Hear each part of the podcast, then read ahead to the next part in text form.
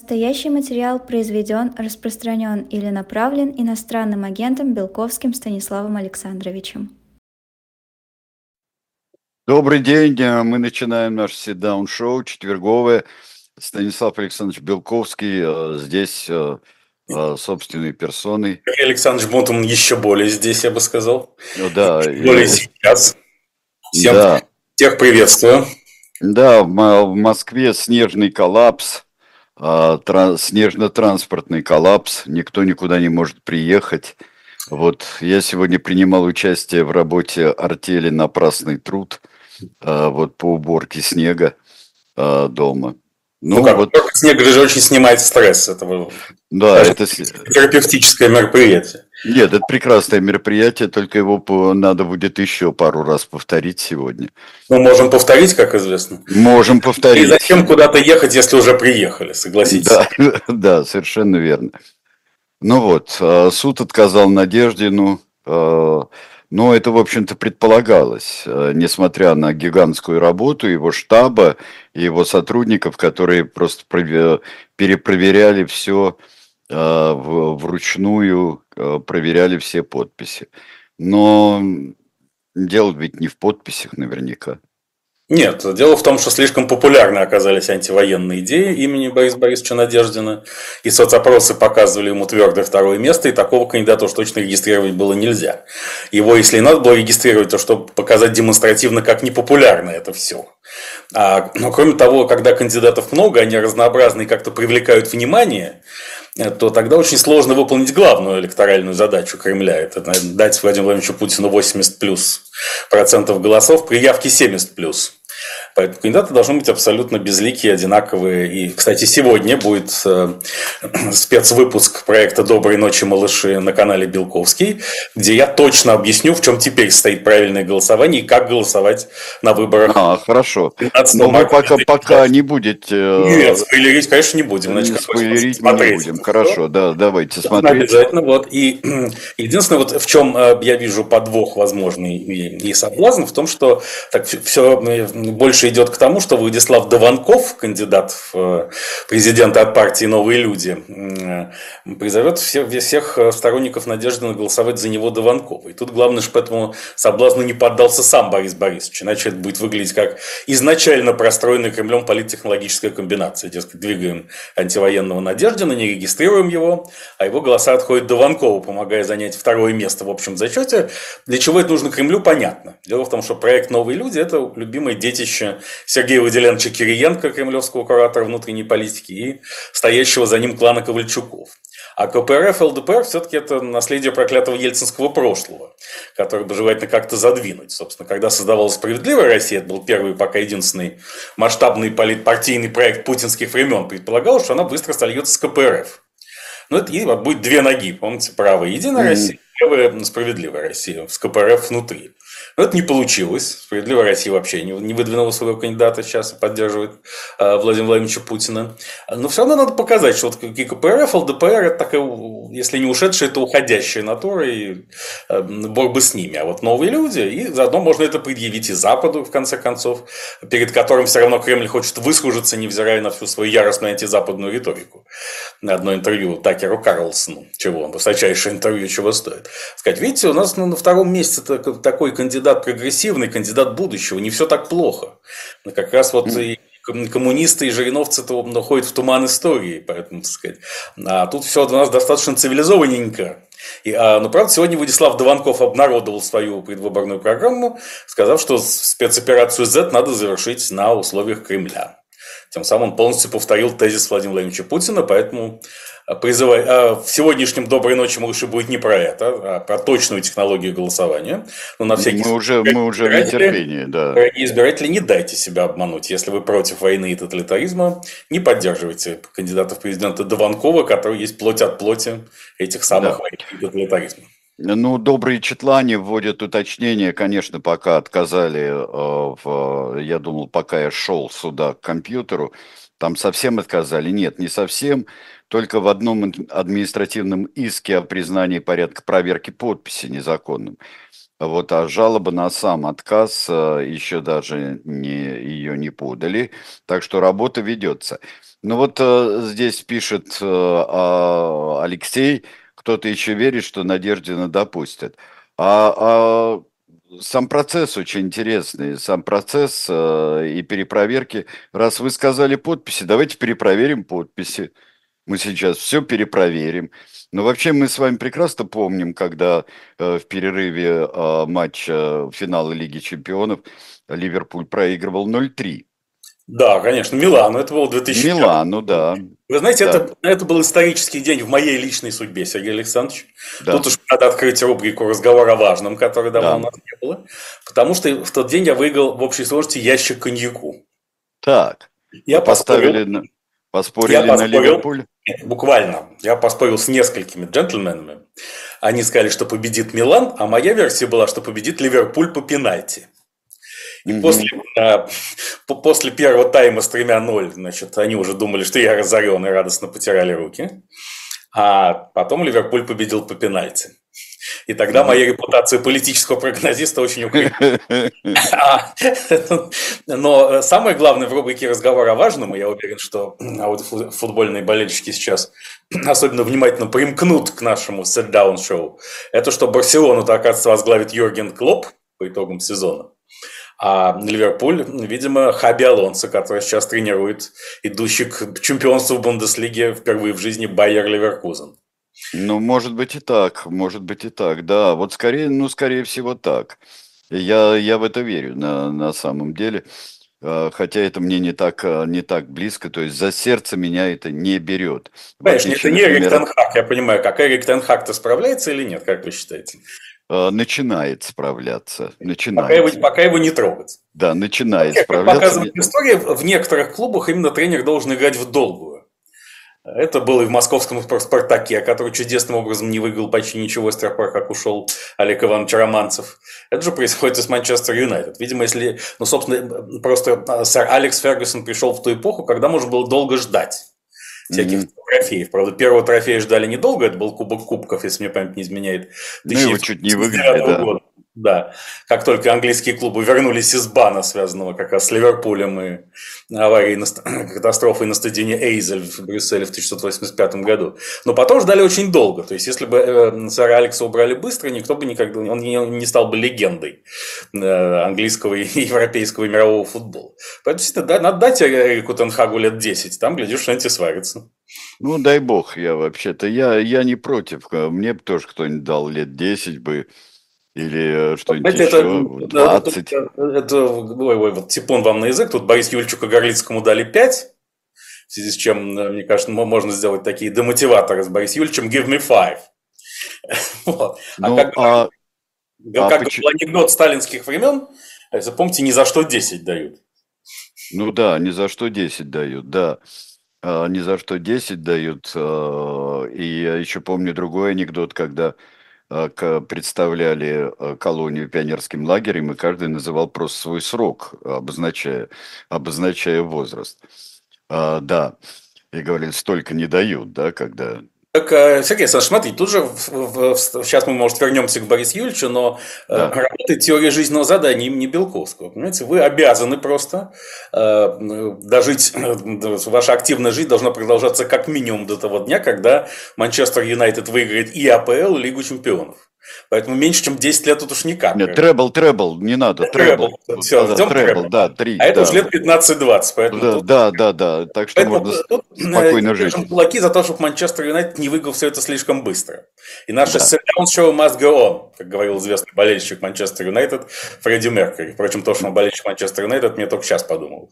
Mm, ну да, вот э, я никогда этого не знал, но ничего. А, Борис Кагарлицкий. А, Борис Кагарлицкий, это что, действительно такая схема? Ему дали штраф, надеялись, что он уедет.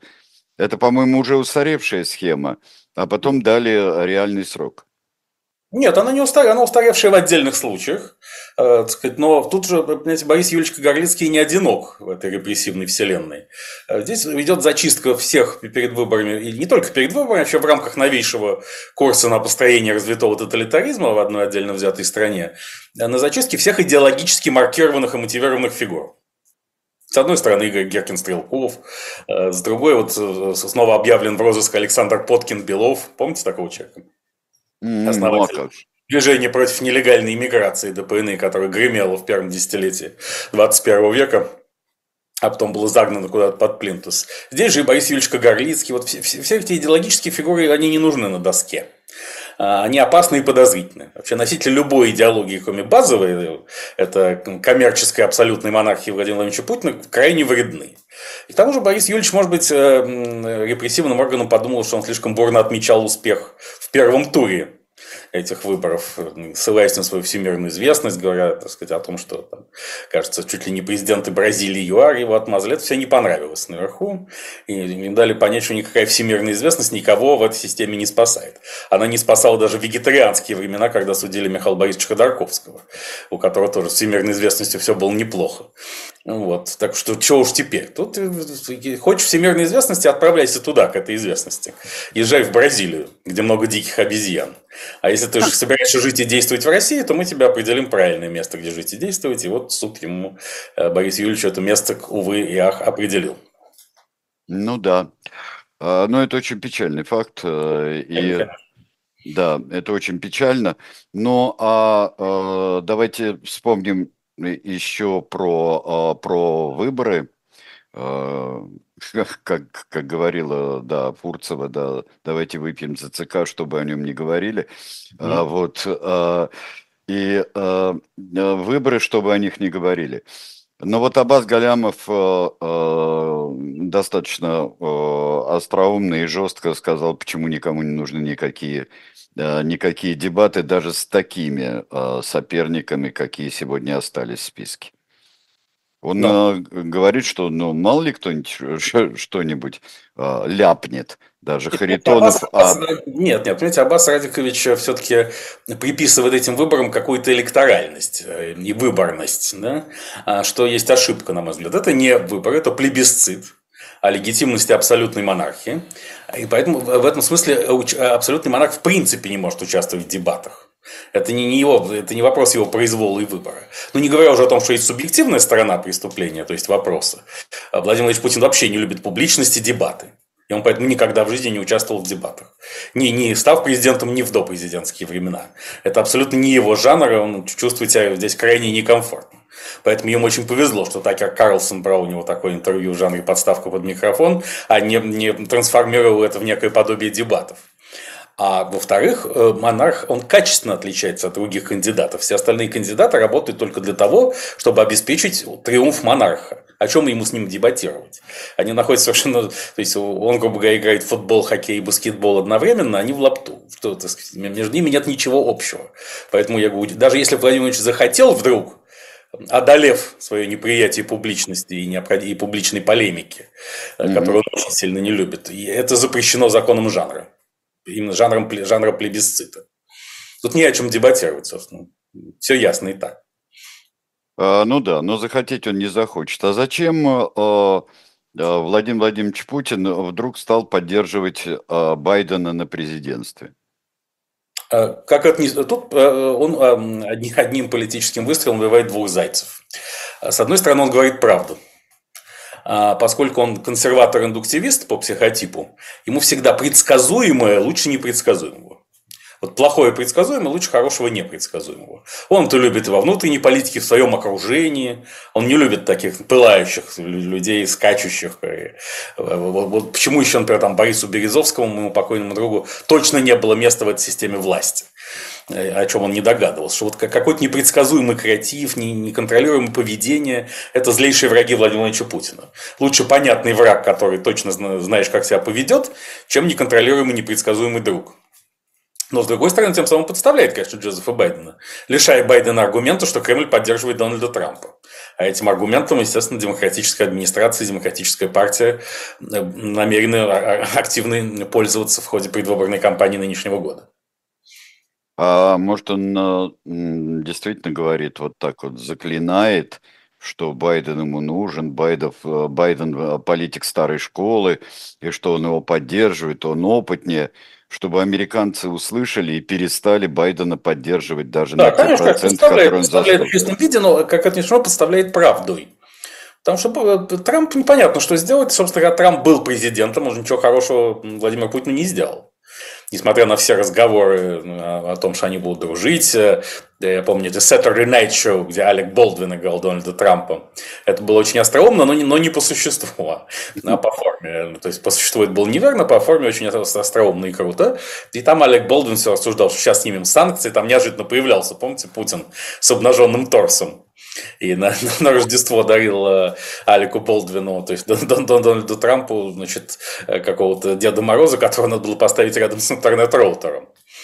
Вот. А тут выходила Меланья Трамп, это была очень смешная сцена, и говорила своему мужу, «Э, Дональд, тебе не кажется, что это очень странно? Ты первый раз видишь человека и, так сказать, уже готов ему полностью довериться. Что надо делать в такой ситуации, спрашивает она его. Что, жениться? Спрашивает Дональд Трамп. Значит, но, э, тем не менее, за период президентства Трампа санкции против РФ только вводились, в том числе Северного потока-2. Никакого реального потепления в отношениях США и РФ не было. А при, как раз при Джозефе Байдене потепление началось. Сначала, так сказать, э, был, был возвращен договор вот этот по, по стратегическим вооружениям, да, потом э, США сняли санкции Северного потока-2. Это, конечно, был подарок Германии, Ангеле Меркель в первую очередь, но косвенный Владимиру Путину тоже. Э, поэтому тут, так сказать, а что, чем уж так плохо Байден, уж когда действительно... И более того, старик Джо был готов сдать Украину, как мы теперь точно знаем. Вернее, мы это как-то знали с самого начала, догадывались об этом, как минимум. Но сейчас это уже подтверждено всеми открытыми и солидными источниками о том, что Камала Харрис, вице-президент США, сказала на Мюнхенской конференции по безопасности а, в феврале 2024 года Владимиру Зеленскому, что а, вторжение неизбежно в скором будущем, б, надо линять, сваливать надо из Украины, потому что противостоять российской военной машине никак невозможно, и Украина перейдет под кремлевский контроль тоже в кратчайшие сроки. Это, был, это была позиция Байдена. Просто так получилось, что, что Украина не сдалась и что было, так сказать, э, сюрпризом не только для Кремля, но и для Белого дома тоже. А так, в общем, ничего такого уж плохого, на самом деле, Байден э, для Путина не делал, и да, почему бы ему не остаться на очередной срок, э, тем более, что Дональд Трамп будет бушевать и махать всеми возможными дубинами, а Байден будет тихо, по мнению Владимира Владимировича, проводить большую часть своего президентства где-то в Мэриленде или в Делавере, в Кэмп Дэвиде будет сидеть. И так все будет тихо, спокойно, по инерции э, катиться к неизбежной победе Владимира Владимировича, поскольку вообще там, где есть инерция, там есть ощущение успеха. Главное, чтобы эта инерция не прекращалась. А для власти это какой-то все-таки рубеж, э, когда начнут совсем уже жестить после этих выборов? Или им все равно? Им все равно. Для них выборы уже случились. То есть э, это не никак, никакой... Это, это не выбор, это великий выбор был. А это, это тот самый плебисцит, результат которого им так или иначе известен. Именно поэтому они оставили только тех кандидатов, которые уж точно никак не могут взбаламутить воду. Все, это, вернее, это болото, а не воду.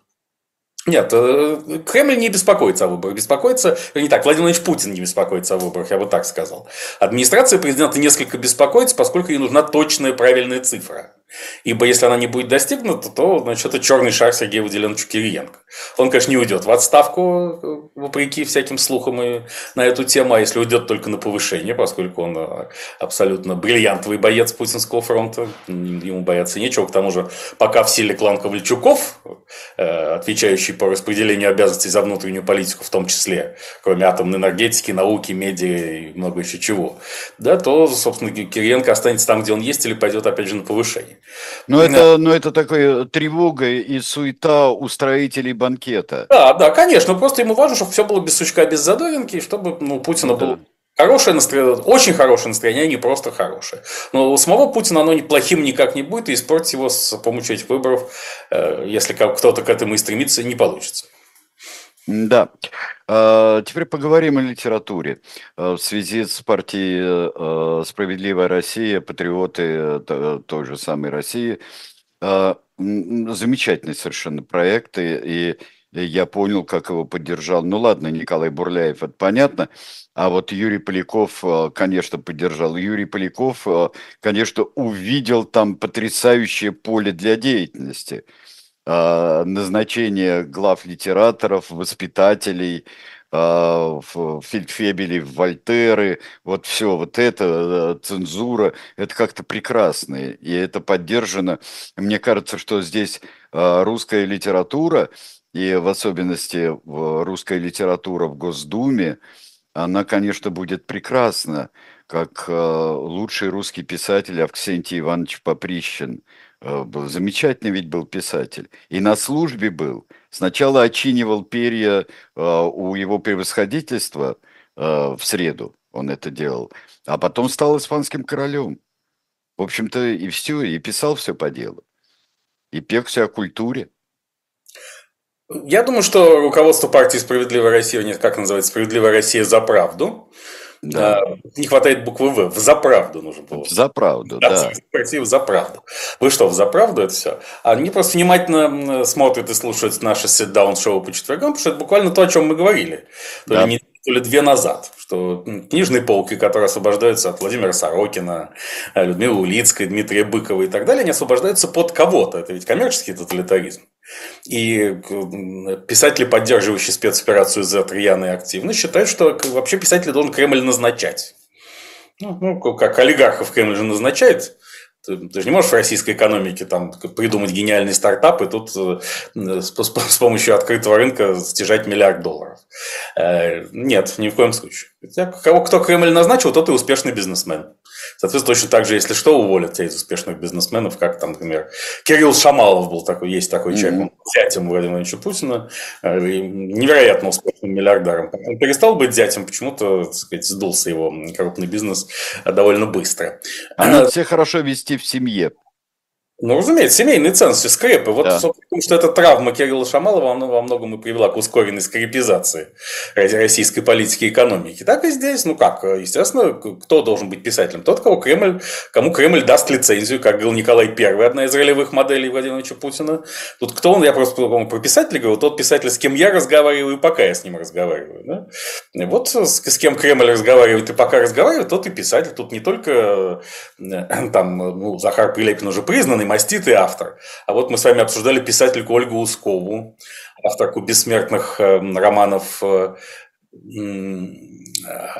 Раша и Этюды Черни, которая уже объявила себя крупнейшим явлением э, современной литературы. Ну да. Да, и так ну, далее. Вообще-то я только в ваших впечатлениях знаю ее, Станислав Александрович. Ну и слава богу, вы ничего не потеряли. Это, собственно, э, как, знаете, чем отличается умный человек от Белковского? Тем, что он э, не, не читает и не слушает всякую ерунду, а потребляет ее в изложении Белковского.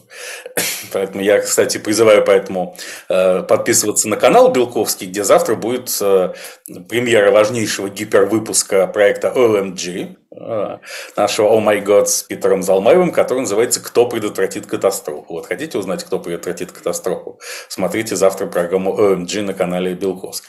Так что здесь все очевидно. Кремль должен назначать и снимать всех композиторов, художников. Э, в общем, никто, так сказать, никакой свободной э, творческой и нетворческой карьеры в тоталитарном государстве быть не может и не должно. Ну да, как в старые добрые времена э, корпоративного государства – Делаем, э, делаем э, касту писателей, цех писателей, союз писателей. Да, Кто в нее не входит, тот не писатель. Ну, разумеется. А, нет, ну теперь все должны быть э, государственными крепостными писателями по, по замыслу справедливой России, литературными работниками официально находиться на таких должностях. Причем умение Кремля еще апроприировать, используя это умное пошлое слово, э, все и любые образцы прошлого для себя, то есть объявить любую историческую или культурную фигуру предшественником нынешнего курса, да, предшественницей, э, говорит нам о том, что все это должна быть какая-нибудь инициатива имени Иосифа Бродского, как литературного тунеядца. Mm-hmm. Да? литературного, вот, назначайте, это должен быть какой-нибудь фонд Иосифа Бродского, который будет выдавать лицензии. Ему государство будет делегировать право выдавать писательскую лицензию и, так сказать, дальше. А правда, тоталитарное государство так устроено, что, как правильно говорится, исчезают люди время от времени, как сказано в классическом романе. И исчезают далеко не те, кто против этого тоталитаризма, не всегда те, кто против тоталитаризма и войны. Э, исчезает кто угодно. Потому что тем тоталитаризм отличается от просвещенного авторитаризма, что никакой логики в репрессивных решениях, вернее, она там есть, но найти ее невозможно и прокомментировать. Просто, так сказать, своих э, поедают ничуть не хуже, чем чужих. Но почему-то тем, кто сегодня рвется занять э, место Владимира Сорокина на книжной полке, это неизвестно. Историю не доучили вслед вождю Владимиру Владимировичу Путину. Ну да. А, история, да, история, конечно, потрясающая. А можно, э, нужно ли как-то всерьез об этом говорить, всерьез с этим спорить, с литературой, с историей, с а, вот этой новой наукой а, из сумасшедшего дома, вот все, деструктурологией и прочим. Вообще об этом надо всерьез говорить? Или это просто такие вот э, идут клочки по закоулочкам, потому что так государство устроено? И так оно двигается. Так, так устроено любое тоталитарное государство, далеко не только нынешняя Российская Федерация. Тоже с присвоением всех исторических фигур да, себе. Лишь бы унизить Россию. Да, лишь бы унизить Россию. Вот мы, мы ведь считаем, что если у нас тоталитарное государство, то оно самое тоталитарное на свете. Вот. Оно там самое передовое, безусловно, как наши да, карлики да. самые высокие в мире, как известно, разумеется. Вот, кстати, про апроприацию исторических и культурных фигур. Как вы знаете, наверное, Сергей Александрович, тут на днях в Ростове-на-Дону открыли памятник Михаилу Михайловичу Жванецкому. Да, вот я сам памятник. Вы видели памятник, как он выглядит? Нет, я потому что ему почему-то я видел только его с, с покрытой головой. Там закрыли пакетом каким-то его голову Михаила Михайловича. И тут, э, с одной стороны, Z-актив стал возмущаться, что почему русофобу Жванецкому, который явно был бы против спецоперации Z, если да, бы да, да. поставили памятник. А с другой стороны, анти-Z-актив тоже стал недоумевать, а какое отношение Жванецкий имеет к Ростову-на-Дону.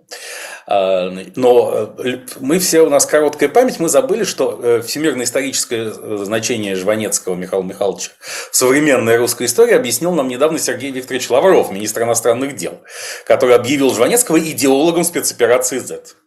Да-да-да. Он сказал, что именно со ссылкой на Жванецкого, что России нужна большая война, чтобы сплотить народ. Вот. Неужели Поэтому... так быстро? Он сказал ведь не так давно. Неужели так быстро сварганили памятник? Нет, памятник, во-первых, ведь еще одна претензия со стороны около кремлевских активистов к этому памятнику состояла в том, что Михаил Михайлович, э, бронзовый Михаил Михайлович, подозрительно похож на Евгения Викторовича Пригожина. И, возможно, это такая диверсия.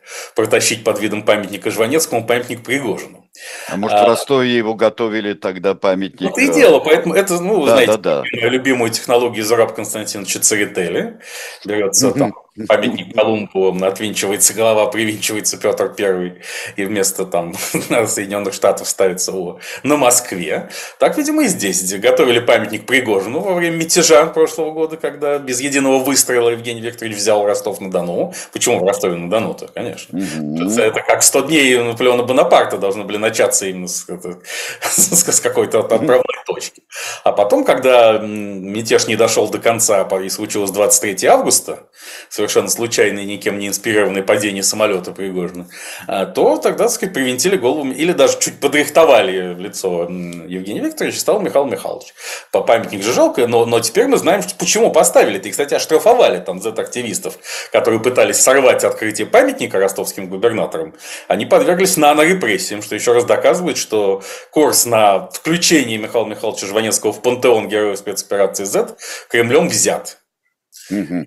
Там, так сказать, я думаю, что Михаил Михайлович активно ворочается в гробу, но все это затмевает торжественная музыка Филиппа Значит, тогда э, получается, что Лавров это не инициатор включения Жванецкого в пантеон э, провозвестников спецоперации, а он просто он часть этой программы. Ну, конечно. Понимаете, да. тут не может быть никакого в тоталитарной системе, не может быть никакого отдельного инициатора. Знаете, тост можно поднимать только за товарища Сталина. В нем все начала и концы, потому что это живой бог, человека-бог по Достоевскому, Федору Михайловичу. Поэтому, конечно, все, все, вся интеллектуальная собственность принадлежит по определению в РФ хозяину земли русской, то есть Владимиру Владимировичу Путину.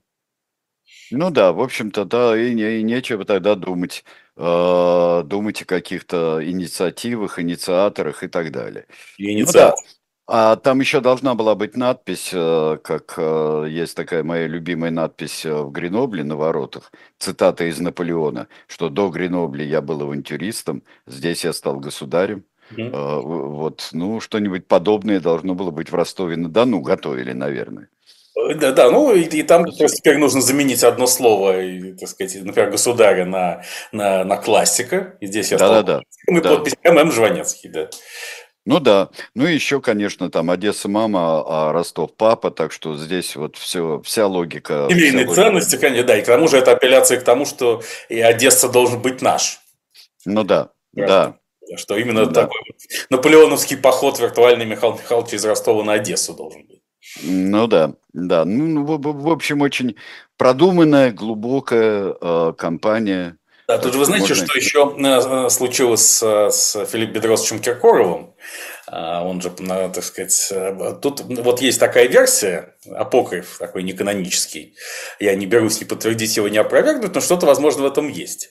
Вот недавно тут э, главный раввин России по РФ по версии Федерации еврейских общин Бер Лазар и президент этой федерации Александр Моисеевич Борода посетили Владимира Владимировича Путина.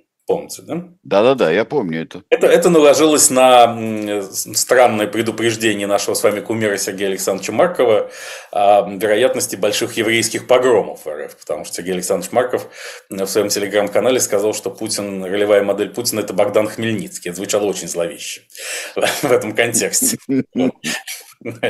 И, но вот ходят слухи, что там, э, поскольку Филипп Бедросович Киркоров близок к этим людям, в том числе через своего адвоката Добровинского, весьма легендарного, а, то там, значит, просили, еврейские лидеры просили за Филиппа Бедросовича, чтобы его Владимир Владимирович разрешил вернуть в, в культурное пространство РФ. И вот поэтому после этого Филипп Бедросович из Майами, видимо, пообещав, что там будет синагога Федерации еврейских общин России, в его доме в Майами отправился в Горловку э, отмазываться от этого всего. Но я подумал, что все-таки этого недостаточно. И Филипп Бедросович мог бы отправиться куда-нибудь в города Хан-Юнис или Рафах, в секторе. Газа. там выступить перед бойцами тоже Хамаса. Это было бы большим вкладом еще э, в миролюбивую внешнюю политику э, э, современного Кремля. Кроме того, мог он мог бы еще вот, если присмотреться, у него что-то, так сказать, вот в, том образе, в котором он был в Горловке, есть что-то общее с Есером Арафатом а, покойным. Он мог бы, знаете, вот был такой покой, был, был такой художник, ныне покойный, к сожалению, а, Владислав Мамушев Монро, не помните такого? Да, конечно, да. Да. Вот, он утонул в бассейне, кажется, в Таиланде. Вот, а мы с ним были в хороших отношениях, я даже был про- продюсером одного проекта а, Владика Монро, где Владик Монро изображал Анатолия Борисовича Чубайса. А, а стихи там нап- написал, вт- второй творческой опорой этого проекта был Дмитрий Александрович Прыгов, ни, ни- ни больше, ни меньше Да. Который написал этот проект делался на снятие Анатолия Борисовича Чубайса, вот когда прозвучала знаменитая ельцинская фраза «Во всем виноват Чубайс» в начале 1996 года. Ну, на очередное снятие перед очередным назначением. Вот. И я могу сейчас прочитать стихотворение Дмитрия Александровича Прыгова на эту это тему. прекрасно. Это Он абсолютный эксклюзив, мне кажется, тогда интернета еще не было. Найти это почти невозможно. Э, Стихотворение называется «Все сходится». Я думал, снимут заверюху. Это был такой вице-премьер по сельскому хозяйству. А тут такая заваруха пошла. Средь ночи слышу шум и гам. Выскакиваю я мгновенно, и сразу же к моим ногам, недвижный и окровавленный, печальный демон упадает. А сверху ангелы летают, растревоженные. На следующее утро бац, гляжу в газетах, снят Чубайс. Все сходится. Вот. Мне кажется, Филипп Бедросович мог бы войти в нишу э, Владислава Монро и сделать такой м, портретную галерею героев спецоперации Z и Хамаса заодно. И тогда Да, уж но- но решили бы концертировать снова. Но в Газе там э, тяжелее, э, тяжелее, потому что путаются и журналисты, и бойцы Хамас, едины в нескольких лицах. Обнаруживается какая-то база Хамас под зданием представительства ООН. И там вообще как, какой-то совершенный такой вот э, сумбур. Да, интересно, Сумбур. что можно найти под зданием ООН в Нью-Йорке. Мне кажется, дав- давно, давно ни- никто ни- ни- этим не интересовался. Там тоже мне какая-нибудь разветвленная сеть бункеров, где, воз- возможно, сидят падшие диктаторы, которых, может быть, мы, мы считаем уже мертвыми. Они все еще там. Ну, вообще, да, и некоторые до сих пор считают, что э, Хамас– это такой автомобильный завод, Да. хана- ханаанский. Да. Да. Так что все, все там очень тяжело и все очень, очень неправильно. Но э, веселит народ необыкновенно. Вот когда, э, когда как в фильме «Карабинеры» Жана Люка Гадара, э, человек нанимается только тогда, когда ему разрешают убить интеллигента. Э, вот, а здесь что? О, можно снова становиться антисемитом. Как здорово, давайте вот. И поэтому мир так э, не, необычайно ну, а. Что же тут плохого, если крупнейшие мировые университеты неожиданно оказались средоточиями рассадниками антисемитизма? Э, Филипп может любой ответить, а что? Чем я хоть Гарвард не заканчивал, но телом в Калькутте, душой с вами, ментально там в Гарварде. Ну да, вот как теперь эта самая Лига Плюща будет называться, я не знаю а, теперь. Надо как, какое-нибудь более, более веское политическое название, отражающее сущность, а то плющ какой-то.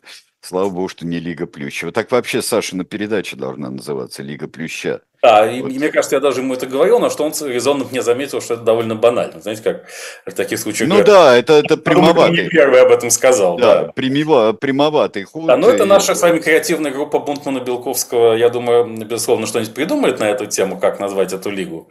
А, а пока что она придумала новый проект спектакля иммерсивного для Константина Юрьевича Богомолова, нашего ключевого клиента. О, да-да-да, я вот, э, я вот читал где-то в театроведчестве театроведческой литературе. Да, это в телеграм-канале Белковский, который, безусловно, является театроведческим каналом на сегодняшний день.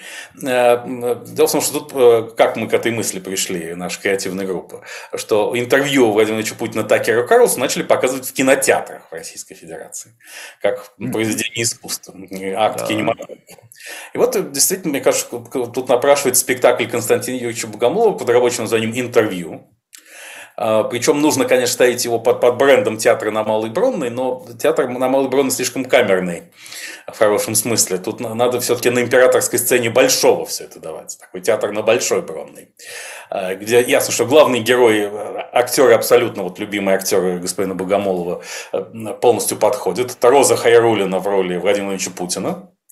Вот. И Игорь Меркурбанов в роли Такера Карлсона. Просто мне кажется, это совпадение, ну, так сказать, более чем очевидно. И э, понятно, как это надо делать. На ну, Большой театр, на сцене Роза Хайрулина и Игорь Меркурбанов, а сзади, там, за каким-нибудь прозрачным занавесом, балет Большого театра разыгрывает, собственно, сцены, о чем говорят. То вот Путин танцует с Кандализой Райс, там и э, Роберт... Ну да, балет Большого театра и миманс оперные его части, да. Да, да, они все, так сказать, все вот эту всемирную историю с Рюриком, Богданом Хмельницким, вообще со всеми похождениями самого Владимира Владимировича, о которых он говорил Такеру Карлсону, все это разыгрывается на заднем плане. Тут возникает совершенно новый синтетический театр. Вы же помните рассказ э, нашего доброго приятеля господина Римчукова о том, как э, Такер Карлсон побывал за кулисами Большого театра?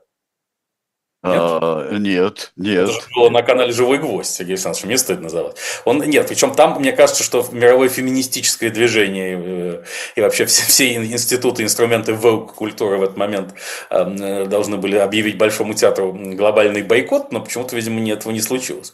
Видимо, потому что, как и вы, никто это не послушал. А, потому что когда Такер Карлсон пошел в Большой театр на балет «Спартак», а, может быть, он думал, что Спартак это самый популярный спортивный бренд. И, что в Большом театре два главных балета Спартак и Динамо, а в Мариинском Зенит. Тем более, что Зенит, конечно, да. да, да, конечно. Почему действительно Валерий Висаловичу Гергиеву так не, это сам, на, на это не сориентироваться, поскольку он теперь руководит всеми театрами императорскими. А, значит, то после э, там его завели за кулисы, и Такер Карлсон в недоумении спросил руководителя балета Большого театра Махара Вазиева, слушайте, а как удается поднимать балерин? Это же практически невозможно. А после чего Махар Вазиев предложил ему, по версии господина Ремчукова, поднять любую первую попавшуюся балерину. Так. Крепостной театр, что сделаешь. И э, так как Карлсон поднял первую попавшуюся балерину и сказал, ой, какая она легкая. Отлично. Очень здорово. Потом да, должно быть продолжение, как э, э, история про великого князя в книге «Новейший Плутарх», написанной во Владимирской тюрьме, Василием Васильевичем Палиным, э, Львом Раковым и Даниилом Андреевым. Вот. И там была вот история великого князя, которого э, разбил паралич прямо в ложе театра. Последними его словами было «хочу их всех». Вот тогда Такер Карлсон, наверное, так должен был поступить. Ну, будем же, пожелаем долго, долгого здоровья Такеру Карлсону, тем более. Нет, нет, нет, я исключаю. Мы с вами, мы с вами, мы с вами обсуждаем. Без инсульта, но... но без инфаркта и паралича, да, от Ильича до Ильича, да. Тем более, вы знаете, что э, так, мы с вами, по-моему, обсуждали, что Такер Карлсон друг детства Хантера Байдена. И они вместе, там у них была очень бурная юность, там алкоголь и не только. А потом как раз Хан, э, Такер Карлсон слез с этой кривой дорожки, э, полностью зашелся от всего, чего только возможно. Ну, вот, и поэтому сейчас ему нельзя, он, так сказать, должен держать себя в руках. Тут замечательно написали у нас э, в чате, э, что это была мировая закулиса. Куда, куда да. да, да, браво, отлично. Э, я хочу, мы уже там пропустили половину, половину четвертого, но я хочу вам сообщить одно, и событие для Shop Diletant Media очень важное. Мне кажется, вышел очередной, вышел уже физически, он есть уже э, графический роман «Спасти, э, «Спасти княжну Тараканову». Так что теперь, если, например, вы не предзаказывали княжну Тараканову и ее спасение, может быть, не верили, что когда-нибудь выйдет, а деньги ваши как-то улетят в свисток, э, то нет, он вышел, и теперь те, кто не верит, могут купить это просто в Shop Diletant Media уже теперь за э, регулярную цену, без скидок. Shop Diletant Media, пожалуйста. Это большая, а, большая, мне кажется, для нас большое событие, что да, очередной номер вышел. Тем более я хотел предложить авторскому коллективу э, совместный проект на тему «Спасти Джанни Версачи». да. Можно на эту тему серьезно подняться, так сказать, тем более э, международное сообщество духовных скреп э, нас всячески будет промотировать этот проект. А, да, я хотел еще спросить, а что это а, вот Александр Григорьевич Лукашенко а, набросился на брендовую одежду? В чем дело? Что случилось? Э, что случилось? Он э, разразился такой речью, речью про костюмы, про бренды, ну, про американских же... миллиардеров который ну, скромно одевается. Нет, ну он, собственно, его ключевая мысль была в том, что вот, по принципу сегодня носит Adidas, а завтра Родину продаст. Что да, да, да. в брендовой одежде завтра будет как на Украине, война случится. Э, ему голову оторвут. Ну, кто враги интервента, опять же, как сказал классик. Э, нет, тут, ну это же стандартная советская практика, ведь Александр Григорьевич Лукашенко остается во многом воспроизводителем советских схем, что когда что-то исчезает, из советских магазинов, то ну, это нужно объявить крайне вредным для советского человека. Ну, сказать, вот, там, скажем, исчезла там, не знаю, докторская колбаса. И вам в программе «Время» рассказывают, что от докторской колбасы недавно скончался там один гражданин СССР в возрасте 94 лет. И поэтому понятно, что после долгих лет потребления докторской колбасы он не мог уцелеть. Это ясно. Так и здесь. Кроме того, это же всегда, всегда любой текст такого типа отражает какие-то глубокие внутренние борения и переживания оратора или спикера, как говорят у них там. Да, потому что, видимо, мы же видим, что Александр Григорьевич располнел, в связи с тем, что он не очень здоров и у него пассивный образ жизни. Это, это видно так сказать, невооруженным глазом, он же и взгляд. И, так сказать, видимо, брендовая одежда, которая раньше у него была, перестала ему, так сказать, подходить. Ну, это же ясно, что заговор, правильно? Как вчера там, так сказать, mm-hmm. костюм Армани на тебя налезал, а сегодня он не налезает. Что это как не заговор коллективного Запада? С, с, нацелен на то, чтобы тебя уничтожить. Более того, уничтожить морально-психологически, показать, что ты располнял. Это же специально делается, потому что как, как устроена брендовая одежда? Она как э, западные станки. Она имеет дистанционное управление. Там где-то в ЦРУ или в Пентагоне лежит пульт, так нажимаешь, и костюм нормально ужимается.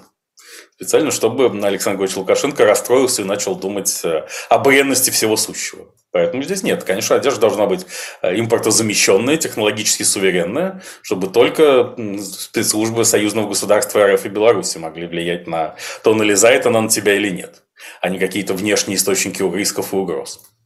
А может быть, что-то с Колей? Какой-то, может быть, конфликт произошел? Конфликт поколений, вы думаете? Может быть, он выписку с карточки посмотрел. Ну, мне кажется, Александр Григорьевич человек какой угодно, но не мелочный. Не мелочный, а, да? заработков этого семейства, знаете, можно скупить всю брендовую одежду мира. А мне кажется, Они не ну, может быть, за что-то другое рассердился и пошел про одежду говорить. Там же, нет, ну там же их капиталы, правда, все находятся в, в Объединенных Арабских Эмиратах и в Омане, насколько можно судить. Не случайно бывший посол в Объединенных Арабских Эмиратах, в какой-то Роман Головченко, в какой-то вдруг стал премьер-министром Республики Беларусь. И не все сразу поняли, к чему это. А к тому, что сказать, он, он-то точно знает, где что, где что лежит. И такого человека все нужно держать при себе, лучше в роли премьер-министра. И может, в последнее время же банки начинают э, чудить и шалить в дружественных странах. То китайские банки не проводят платежи российских и белорусских резидентов, причем в юанях. А это все, понимаете, сейчас же у нас золотовалютные резервы в РФ все лежат в юанях. Это значит, что Китай нас может серьезно подставить со всем этим делом. Правильно? Дружный он или недружный. А там и в Дубае тоже что там, так сказать, большие проблемы возникли с платежами для российских резидентов. Причем совершенно не обязательно о подсанкционных даже речь не идет. Нет, просто тех, которые там... Потому что выяснилось, что под, под Рождество 2023 года старик Байден подписал указ, э, позволяющий вводить вторичные санкции против банков, э, имеющих дело с платежами а, по, по, по части военно-промышленного комплекса РФ. А банк современный так устроен, что там он не резиновый, персонала в нем не так много. Поэтому посадить отдельный персонал, чтобы отслеживать, с чем связан тот или иной платеж российского или белорусского резидента, это слишком накладно. Легче просто эти все платежи заморозить до выяснения следующих причин. Поэтому э, глобальный юг, делая вид, что, так сказать, да, сам друг, сам наш гвинейский друг, оказался сам наш гвинейский брут, потому что выясняется, что он боится Вашингтонского ЦК гораздо больше, чем даже собственных правительств. Что, кстати, недавно проявилось и в судьбе э, выдающегося португальского сефарда и израильского патриота Романа Кайча Абрамовича, э, который там делал благотворительный платеж, кажется, на 20 с чем-то миллиона долларов через израильский банк Мизрахи. И банк Мизрахи заморозил платеж. Это полное было безобразие, конечно, потому что э, а, Абрамович гражданин Израиля. Он не находится под санкциями в Израиле. Э, он, он, э, кроме того, Израиль в принципе не присоединился к санкциям против РФ. Он не является недружественным государством. И что ж такое-то? А банк Мизрахи, и Абрамович подал в суд и даже выиграл его. В суде банк Мизрахи ясно дал понять, что американский регулятор гораздо страшнее израильско-еврейского суда. И после страшного суда, в общем, американский регулятор – это номер два по угрозе стабильности банковской институции. И вот в таком мире приходится жить. Э, с такими друзьями приходится работать, Сергей Александрович. Кошмар. Кошмар. А, всюду измена, действительно, всюду Система. измена, всюду неверность, всюду измена. Это рубрика, да. А, а, всюду она действительно... Кругом измена в телеграм-канале. Кругом, измена, кругом измена. Кругом Уже, измена. говорят, сняли командующего Черноморским флотом адмирала Соколова, потому что утонул большой десантный корабль Цезарь Куников, причем утонул в день гибели того аутентичного Куникова. Я не думаю, что это, что это какой-то какой намеренное э, было, или кто-то что-то специально готовил э, в день в годовщину гибели Цезаря Куникова. Вообще э, Цезарь Куников, вот реальный и э, героический Цезарь Куников, мне кажется, он стал э, некоторой жертвой малой земли, вот малой земли как произведение Брежнева. Вот после того, как Брежнев умер и «Малая земля» вместе с ним, произведение, стали относиться к совершенно потрясающим и героическим людям стали относиться как-то так, через сквозь призму этого произведения Леонида Ильича. Да, вот, вот, кстати, пример величайшего писателя, правда? С огромными тиражами. Э, да, и причем... Народной Ленинской премии за трилогию. Да, и огромными тиражами. Трилогия, но трилогия это просто э, вершина. Э, вершина, наверное, айсберга. Но один из тех писателей, который просто писал собрание сочинений ленинским курсом, а первый том, второй том, третий том, куда входили все доклады и выступления Леонида Ильича вот один из редких людей, который, а, который писал подряд просто с первого тома по последний. Да, кстати, ленинским курсом сейчас могло быть какое-нибудь собрание путинским курсом, а, описывающее работу Центрального банка РФ по стабилизации валютного рынка. Э, кстати, все нарастают слухи о том, что все-таки Эльвира Сахибзадовна Набиулина может уйти из ЦБ на счетную палату, не случайно да так долго, уже прошло, по-моему, полтора года с момента ухода Алексея Леонидовича Кудрина оттуда – а должность вакантна и вакантна. Но, впрочем, непонятно, потому что, на мой взгляд, Эльвира Сахибзадна сделала все возможное, чтобы спасти РФ-экономику э, в условиях спецоперации Z. Это все невозможно, но, может быть, действительно уже пора немножечко отдохнуть от, этого, от этой спасительной спецоперации. Ну да. Uh, да, ну что же, uh, здесь еще много что происходит, много что происходит, и подписал Путин закон Э, первый, наверное, из законов э, именно конфискационных. Подписал он. А, что это будет? Э, что это будет? Вот какие-то первые будут практические дела? Потому что мне кажется, что вот эти заочные аресты, которые сейчас идут... Да, это туда а, же, это туда же, вот заочный арест. Леонид, кто... Гозман, э, Леонид Гозман и Константин Сонин. Да.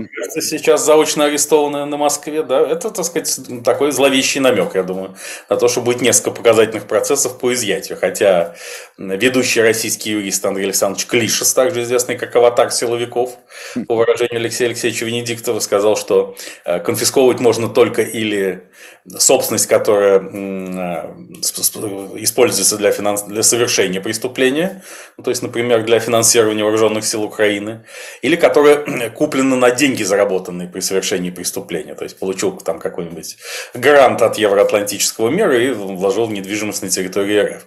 Но это же все очень гибко, потому что, в конце концов, так сказать, э, в конце концов, сам мало ли чего, да, сказать.